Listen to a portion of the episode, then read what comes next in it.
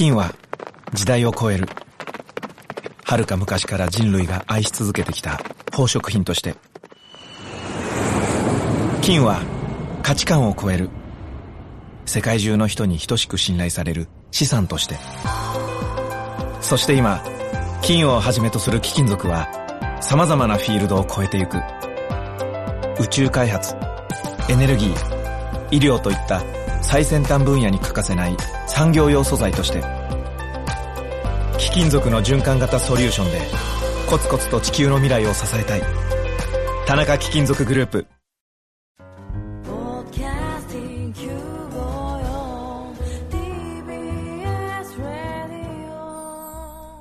TBS ラジオポッドキャスティングをお聞きの皆さんこんにちは。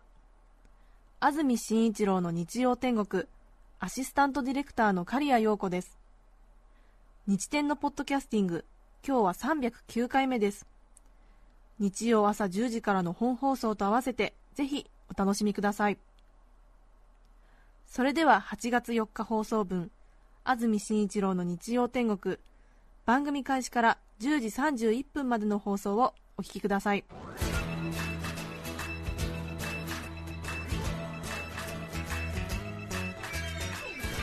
安住紳一郎の日曜天国。おはようございます。8月4日日曜日朝10時になりました。安住紳一郎です。おはようございます。中澤由美子です。皆さんはどんな日曜日の朝をお迎えでしょうか？さて今朝も比較的しのぎやすい朝を迎えています。スタジオのあります赤坂気温が27度湿度が69%です7月の初めびっくりするほど暑かったんですけれども少し暑さが落ち着いて8月に入ってもさほど猛暑というような勢いにはなっていませんね。本当に。気づかれては困りますので 静かに静かにあまりね声を大にしていると何か誰かが聞いているかもしれませんのでこのまま静かに静かに8月。過ぎればいいなと感じておりますが 皆さんはどうでしょうか？そう思います。8月はしばらく涼しいようですね。後半暑さがやはり戻ってくるというような情報もちらほら聞いておりますがこのままもう終わってもいいですよね、どうですか、体力に余裕のある皆さんはやはりもうちょっと8月らしさが足りないなと感じているのかもしれませんけれども。いやーこのまま夏は終わってもいいと思ってます。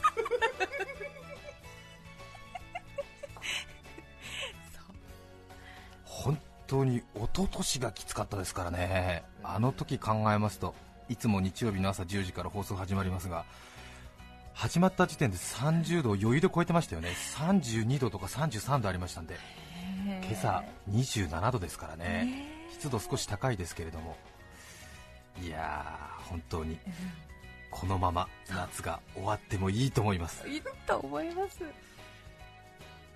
ちょっとこれぐらいの気温だと海に行くと物足りないんですよね、そうですよね、ちょっと庭のプールに水溜めてみようかなっていう感じにもなりませんよね、ビニールプール、そうですね。いけるんですか、これぐらいでも、うん。それやんなくてもいけ耐えれるもん耐えられますもんね。そうですよね、セミは元気よく鳴いていますけれども、はい、はい、そう泣いてます。30度超えますとね、セミの鳴き声も何か疎ましく思えるんですけれども、ええ。27度、8度ぐらいだと、うん、風情があるねなんて気持ちになりますよね。すす。べては心の余裕からということです。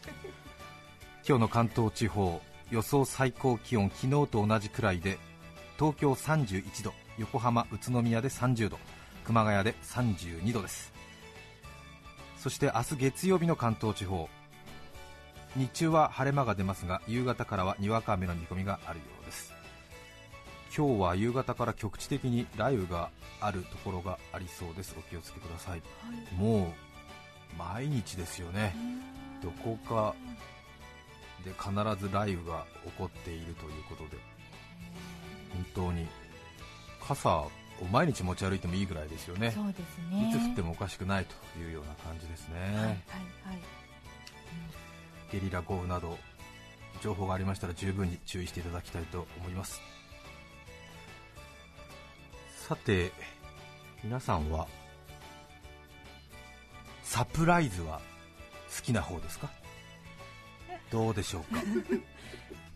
サプライサプライズ最近よく聞きますよね。ズ聞きます結ね婚式などに出ますとえ必ず今ありますよね。うん。サプライズプレゼントサプライズ企画えうん。サプライズゲストサプライズ演出。うん私も結婚式の司会頼まれることが多いんですが、ええ。本当に最近サプライズっていうことが多いなと思って。花嫁新婦へのサプライズ新婦の教え子、うん。若草幼稚園の年長さんのお友達が来てくれました。それではお遊戯です。お嫁さんも一緒に先生も一緒に花嫁涙会場も涙。うん。結構ですよね、えええ。結構だと思いますよ。いいと思いますよ。えうん。新郎へのサプライズです。学生時代の野球の仲間が来てくださいました、ねえ。はたまた花嫁の母へのサプライズとかね、もうなんか何でもサプライズね,、うん。ではこう会場の今日集まりの皆様にサプライズのお知らせです。実は新婦はすでに新しい命を宿っています、ねそれはサプライズというか驚きではなくて報告の順番が違うんじゃないかみたいな。何でもサプライズにすれば丸く収まっちゃうみたいな。ね新しい命を宿っているのです。なんて6ヶ月です。なんてうわーなんてなるの？わからないけれど。それはね本当に親族は驚きっていうか、ね、聞いてないよっていうことなのかもしれませんね。でも皆さんどうですか？なんかサプライズ多いですよね。なんかサプライズ的なプログラムが一番心震える。サプライズやりたい。サプライズした人が偉いっていう。サプライズサプライズ。サプライズ至上主義ですか？もう私などはサプライズっていう言葉自体に何かちょっとすでに違和感を感じるんですけれど。そもそもサプライズという艦隊の仕方っていうんですか？こう喜びっていうかお祝いの仕方？は昔から日本にあったんですかね？私最近のような気がするんですけれど。もそもそもサプライズに相当するしっくりくる日本の表現というのは何なんですか？お考えになったことございますか皆さんは。何なんですか？あ。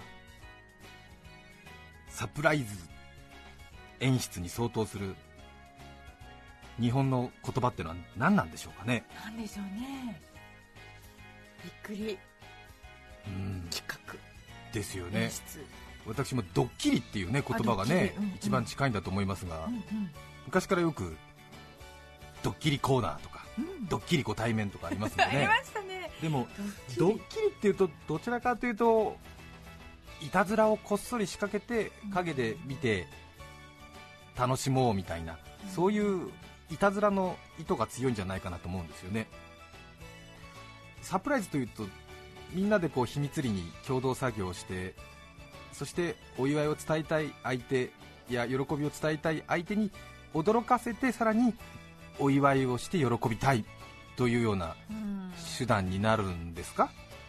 あんまり悪いことでサプライズって使わないですよね。そうですね。ええ。前向きな明るいものに対してサプライズっていうんですか？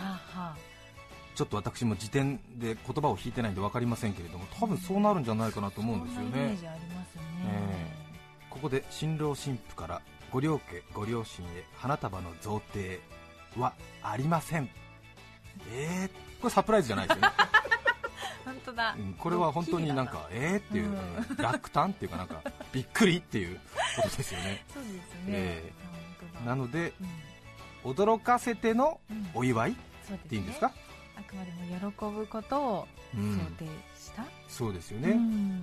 驚かせてのお祝いっていうのもなんとなくしっくりこないですよね、うん。なんていうんですか？こなれた表現では分かりませんよね。ね。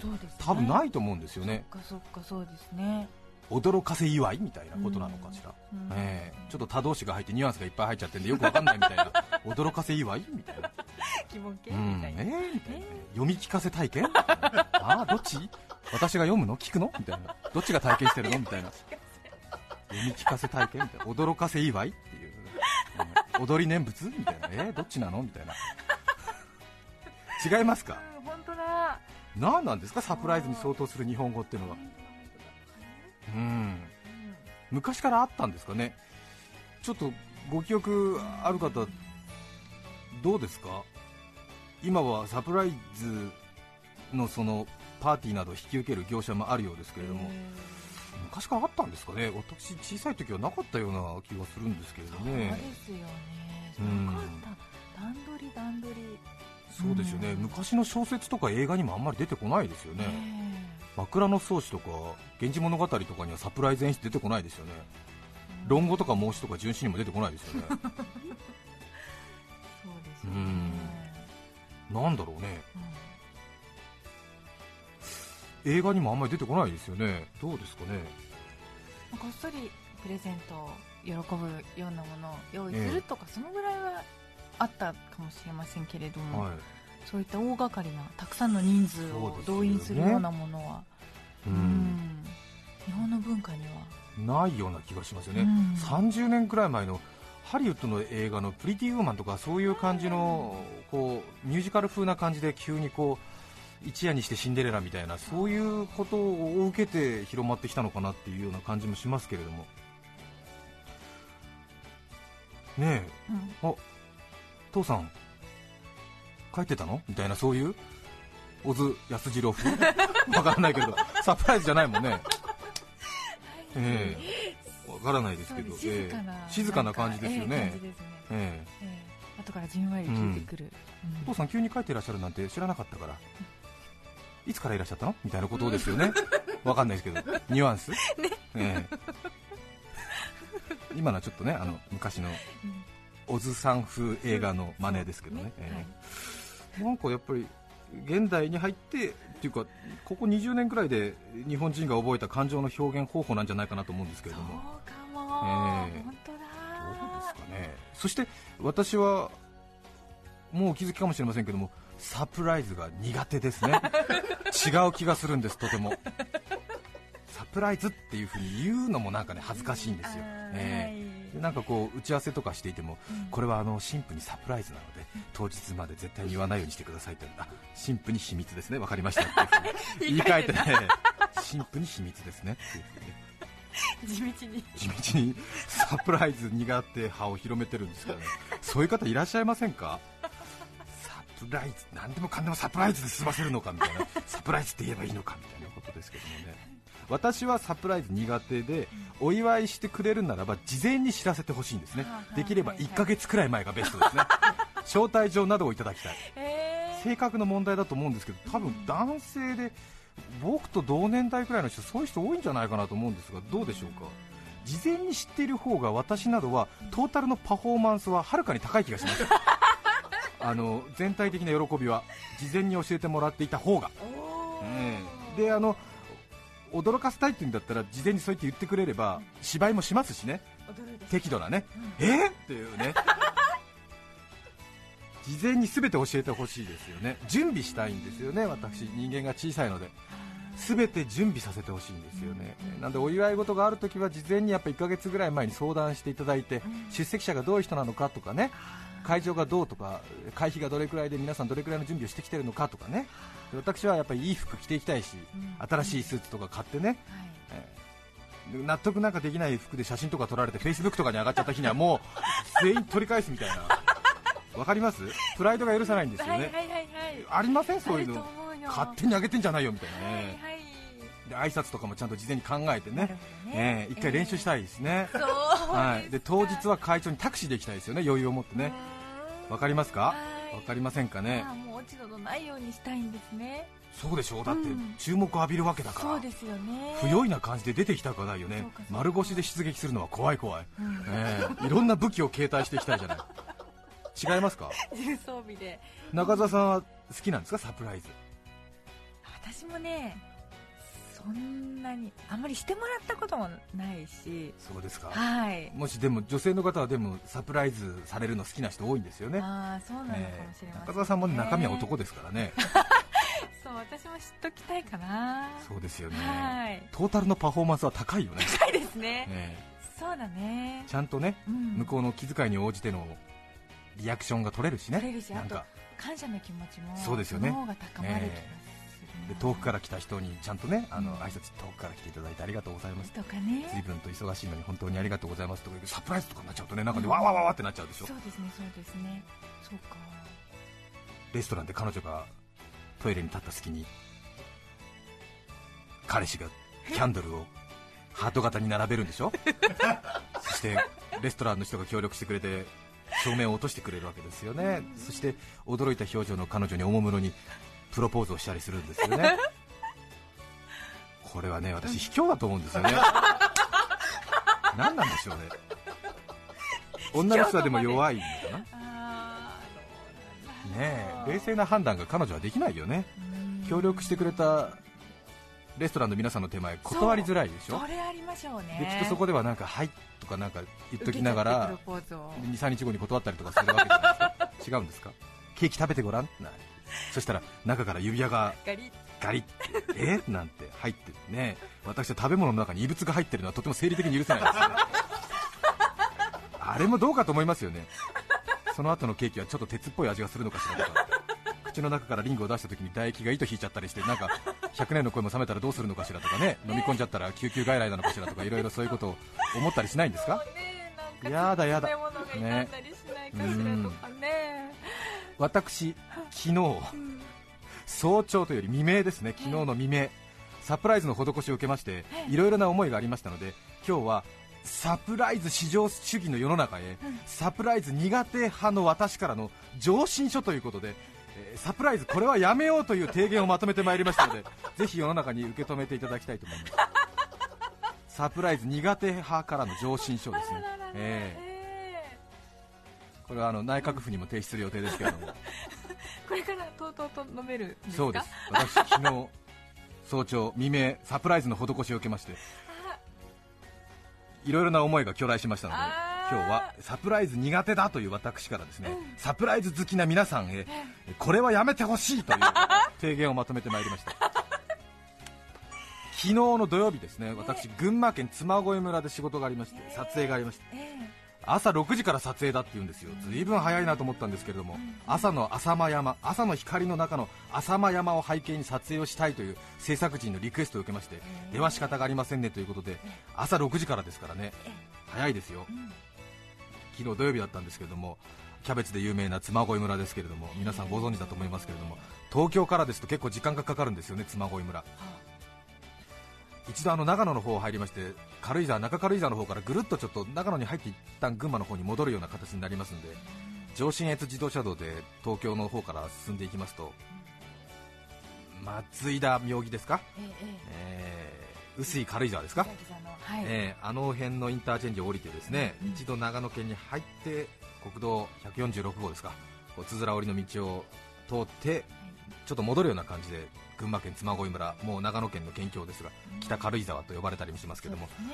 高速降りてからでも50分、60分かかりますんで東京都心からですと3時間くらいかかりますね。中澤さんは長野にお勤めでしたのでえ少し詳しいと思いますけど、ええええで朝6時からの撮影で移動に3時間かかるというと都内を相当朝早くに出発しなくてはいけないのでそういう時はですねええ。私たちは前乗りと言いましてですね、撮影の現場の近くにはい。前日のうちに前日にそこに入ってはい。そしてホテルに泊まって翌朝を迎えるというはい。前乗りというそういう行動手段を取ります。当日の渋滞を避けたりですね予期せぬトラブルを回避できるのでなるべく前乗りしてくださいということを言われたりするわけでありますで早かったので私群馬県嬬恋村に金曜日に前乗りしたんですーね。ええ。8月2日の金曜日都内の仕事を終わらせてはい。夜9時ぐらいにええ。都内を車で出発しまして群馬県嬬恋村の立派なホテルでしたけれども嬬恋村のホテルに11時30分くらいに着いてうん。で翌朝は6時からですので大体私準備に1時間30分最近メイクに40分かかりますので私は、え。ー女優並みに時間かかると言われてますけれども翌朝6時からですから4時半ぐらいに起きなきゃいけないと思って目覚ましかけてはい。もう4時間5時間ぐらいしか寝られませんからもう早く寝ちゃおうと。ですね。11時30分ぐらいに着いて。でもう妻恋村ですからいい真っ暗ですよね。そしてホテルもほとんど人の気配ありません。満室だったようですけれどもやはりトップシーズンということもありますで部屋に着いてシャワー浴びてもう寝る準備ですね、もうさっさと寝ようと思いましてね、で私、寝巻きは持ち歩いておりませんのでリゾートホテルでしたのでそのクローゼットみたいなものを開けますと、浴衣ではなくておしゃれサムエみたいなのがありますよね、あのえーパイル生地のあの体式マッサージを受けようかというようなそういうようなちょっと濃いめのクリーム色の備え付けのでまたちょっとねあのサイズが小さくてサイズをいろいろ探したんだけれども統一サイズだということで仕方あるまいということで下のズボンがちょっとムチムチした感じになりましてお尻のラインが随分ねボディコンシャスになりましたけれども、えーそしてちょっとね前の方も何かちょっとこうなんかうさぎの口みたいな感じになっちゃいましてなんかこうねえヒュッてなっちゃったりして。これは男性にしかわからないと思うんですけれどもね。うさぎの口みたいな感じになっちゃううさぎの口わかりません？こうちょっとキュッとこうねこう桃のお尻みたいになるんですよね、えーキュッとなってしまいましたでまあでも仕方がありませんからね、でもちょっとあまりねピチピチのやつ着て寝ると悪い夢見ちゃうんだよなとか思いながら 思い切って裸で寝るべきかなんてそういうような瞬順もありながらちょっと話が蛇行しておりますか？寝ましょうと思ったらもう11時40分くらいだったもう明日早いから寝ましょうと思ったら AD さん女の AD さんが23歳ですか？女の AD さんがコンコンコンとノックしてああ夜中になんだと思ってですねドアバーって開けましたら、いや安住さんすいません。担当のディレクターが明日の撮影の変更点ができましたんでもう一度ちょっと今夜中に確認したいんですけど。えー、そうなの？明日朝6時からの撮影で4時半に起きるからさ。もう明日でいいんじゃないの？今日は早く寝ませんか？みたいなこと言ったらいや安住さんが明日の朝変更点伝えると不機嫌になるからあの事前に今日中に確認しておきたいんですけどみたいな、ええ確かに。うん。ね、なかなか言いづらいことを素直に言う、ね、人だななんて思いながら、なんて思ってね、もうその時点ですでに私はふざけんなよなんて思ってるんですけども、えええええあそう。早い。早いですよ、なかなか最近若い子とコミュニケーションが取れないんで、なんかこう不機嫌だっていう時を表す時は外人並みに舌打ちをするようにするんですけど。明日の朝変更点伝えると安住さん機嫌悪くなるじゃないですかなんつって、えーほら準備好きだからさ事前に知っとかないとイライラするから、えーね明日の朝変更点伝えたらイライラするから今日中に言っとこうかなと思いましてなん。て、あそうなんつって、えー。嫌な嫌な人。で部屋をじゃあじゃあやろうよみたいなね、まあ、スタッフ年下なのでねあのやろうよ。ディレクター黒津君どうしたのなんて言ったら、じゃあ今電話で呼びますんで。なん。てええー、みたいな。そうなのみたいな。じゃあやろうやろう。早く早くそしたらその今度女の AD さん23歳が携帯電話でディレクターの黒津君に連絡取るんですけども電話がなんか繋がらないみたい。な、うん。山の中だから電波がないんちょっと繋がらないんですよね。えー、あの一緒に黒津さんの部屋まで来てもらえますかなんて言われてえーって黒津君の部屋番号わかるだろう。内線ホテルの部屋の内線電話かければいいんじゃないの？ちょっとすいません。私部屋の番号忘れましたじゃあどのみちその黒津君の部屋に行けないじゃないのって言ったらあの私一回黒津さんの部屋に行ってるんであの場所は大体わかるんで行けばわかりますからなんて言って。ええーなんて。言って、えー、何みたいな。うーんみたいな、えー偉そうでしょ。で分かったよって言って私そのおしゃれサムエパツパツのさですね毛ボーボー出しながらクリーム色のあのちょっとあのね足の裏にこうひっつき離れるひっつき離れるみたいなスリッパ履いてですよ。なん。でちょっと待ってなんつって。で右手にね訂正箇所があるっていうから直そうと思って赤いペンテルのサインペン持って左手に部屋の鍵ぐるぐるぐるぐる回してなんだよっつって今さら変更かよなんて言いながらうーんって言いながらムチムチしながらねついていったらそしたら1階の宴会場の扉の前まで来て黒津君の部屋どこよ？なんて言ったらいやこの宴会場の扉を開けてここ突っ切って向こう側のなんかアネックス艦の方に行った方が早いですから行きましょうって言うんですよね。でもこの辺りで気づいてもいいと思うんですけど私イライラしてるもんですからで早く寝たい早く寝たいって言ってで明日の朝の準私寝不足だとパフォーマンスが悪くなるもんですからもうとにかく早く寝かせろみたいな感じでもううーん。明日でいいんじゃないのみたいなことをプリプリプリプリして周りが見えなかったんですよね。そしたらもうお気づきの方多いと思いますけれども先週の金曜日前乗りしてもう11時50分過ぎてますんで一昨日から明けて昨日土曜日そう。8月3日土曜日になってまして実はあの私8月3日に生を受けておりましてそのお祝いをしてくれるということだったようなんですけれどももうイライラしてるからね。その落差たらいはびっくりで。宴会場の扉をなんかぐわーっと開けて「このツアーどこよ!」ってぐわーっと開けたら。こっちはクリーム色の浴衣ガウンですからね。で右手に赤パイ持ってイライラして「って言って大宴会場で番組のスタッフがね120人ぐらい来てたんですよ、もう完全にサプライズはめられたなっていう感じで大変嬉しかったんですけれどもこっちはでもねパツパツの浴衣ガウンだからね一人なんか人間ドックの会場間違えましたみたいな感じでイライラしてペン振り上げてますからね。スタッフの数が多いものでなかなか一度に集まるということがないので年末年始も稼ぎ時だったりするので大体出演者の誕生日に合わせて宴席を設けてスタッフ全体の親睦会のようなものを開くというのが定石になってるんですけども私がまたそういうの苦手なものですからずっと嫌がってきててもうそういうのはいいですからねなんて言ってずっとやってたんですけども番組が担当している番組が10年目迎えそして私も四十の霧のいいところということでまた群馬県嬬恋高原そして真夜中必ず安住に油断があるとスタッフは踏んで結婚したようなんですよね。よくわかってる。完全にですね私も疑い深い方なのでちょっとねやっぱり油断がありましたね。へで真夜中でホテル側もよくやってくれたなと思うんですけども最初はやはり真夜中の宴席ということで無理ですという断りがあったそうなんですけどもスタッフの一人が大変交渉上手な人間がいまして大変疑い深いやつなのでこの嬬恋村での宿泊が千載一遇のチャンスなんですとホテルに説明したらそういう心意気をうちのホテルは買いますって言ったらしいですよ。ありがたいですよね。真夜中から12時から2時まで宴席がありまして。完全にもう宴会の整ってるわけですか？整ってるんですよそのお料理的なもでの。ホテルが気合い入れていただきまして。なんか弦楽四重奏みたいな。千秋直美の喝采を弾いてくださったりですね。なんえか生演奏。軽井沢合唱団みたいなのが来ちゃって、夜中の12時ですよ。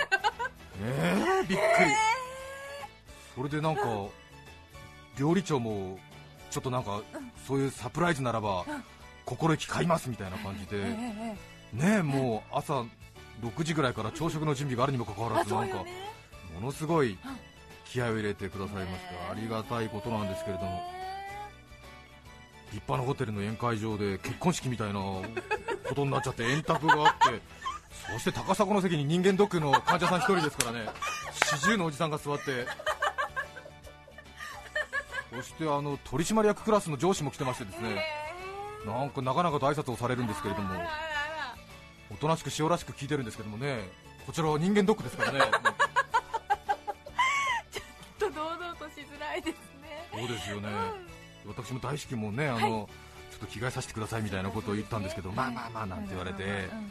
なんかビール注がれちゃって人間ドックの最中にビール飲んじゃってるみたいなことになってサプライズが苦手な人からの上申書。ポイント1着替えの時間を与えてください。当人のプライドがありますので。本当にね。